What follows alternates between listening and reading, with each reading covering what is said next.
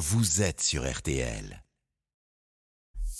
Céline Landreau. RTL Midi. Le rôle de la France maintenant, c'est de faire en sorte que la riposte ne se transforme pas en vengeance aveugle. Chaque vie compte et faire en sorte que euh, la surenchère qui euh, menace ne soit pas l'occasion d'un embrasement de cette région euh, moyenne-orientale. Olivier Faure, tout à l'heure, à son arrivée à, l'Elysée, le premier secrétaire du Parti socialiste reçu comme tous les chefs de parti par le président de la République et sa première ministre pour évoquer la situation entre euh, Israël et le Hamas au sixième jour du conflit. Le chef de l'État qui s'adressera ce soir à 20h aux Français. Allocution à suivre évidemment sur RTL. Bonjour William Galibert et Thomas Després.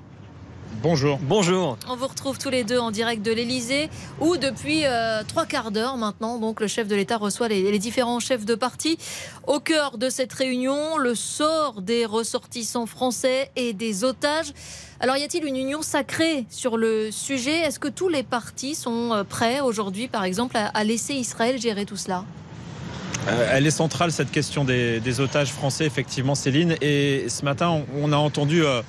Euh, une unité sur le fait qu'il fallait un cadre international pour euh, mener à bien cette euh, libération et ces négociations autour des otages français. Euh, c'est ce qu'on a entendu euh, dans les mots d'Olivier Faure euh, pour le Parti socialiste. C'est aussi ce qu'on a entendu à droite euh, dans les mots d'Éric Ciotti, le, patron des Républicains. il va y avoir plusieurs choses aujourd'hui et en ce moment même avec Emmanuel Macron. Il va aussi d'abord y avoir une remise à, niveau. Emmanuel Macron, il va ne pas hésiter à livrer des informations sensibles, des informations des services français concernant ces otages. Donc d'abord cette, euh, phase-là va être, euh, être décisive. Euh, du côté de la majorité, on a euh, compris qu'on laissait plutôt opérer le chef de l'État dans ses décisions et on insiste sur un fait, c'est qu'il y a très peu de gens qui sont capables de mener à bien des opérations aujourd'hui de libération ou d'extraction d'otages. Il y a euh, en résumé les services français, les services américains et les services israéliens et c'est aussi avec cette donnée-là qu'il faudra composer. Donc il y a euh, la lettre, l'esprit. Oui, les partis sont plutôt favorables à un cadre international pour mener à bien ces négociations et puis il y a la réalité, ce qui est vraiment possible de faire et c'est là que le président de la République va intervenir aussi pour, pour que tout le monde soit bien conscient de tout ça. Tous les partis, tous les chefs de partis sont au rendez-vous hein, ce midi, y compris la France insoumise, et ça, malgré les tensions qui sont apparues ces derniers jours.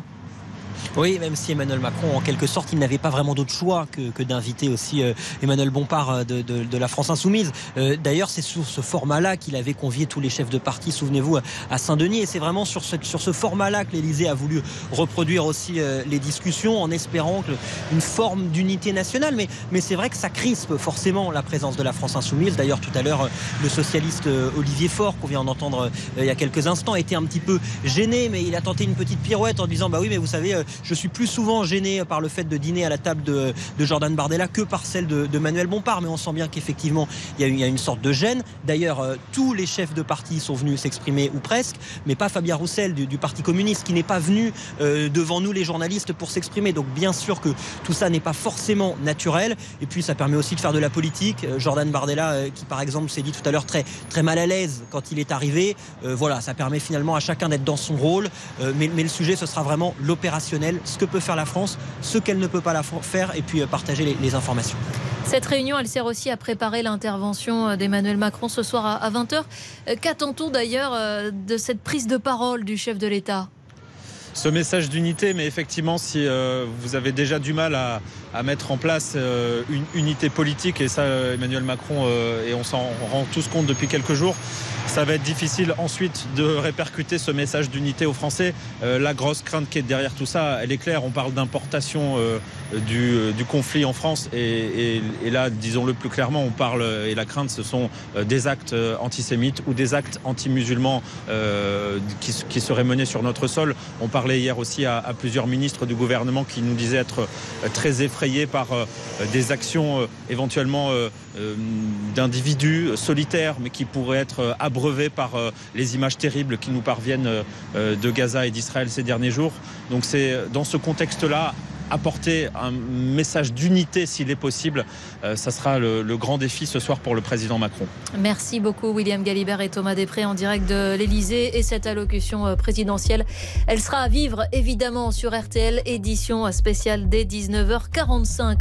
On marque une pause et dans un instant, votre rendez-vous culture, rendez-vous littéraire aujourd'hui avec Bernard Lehu. À tout de suite. Céline Landreau. RTL.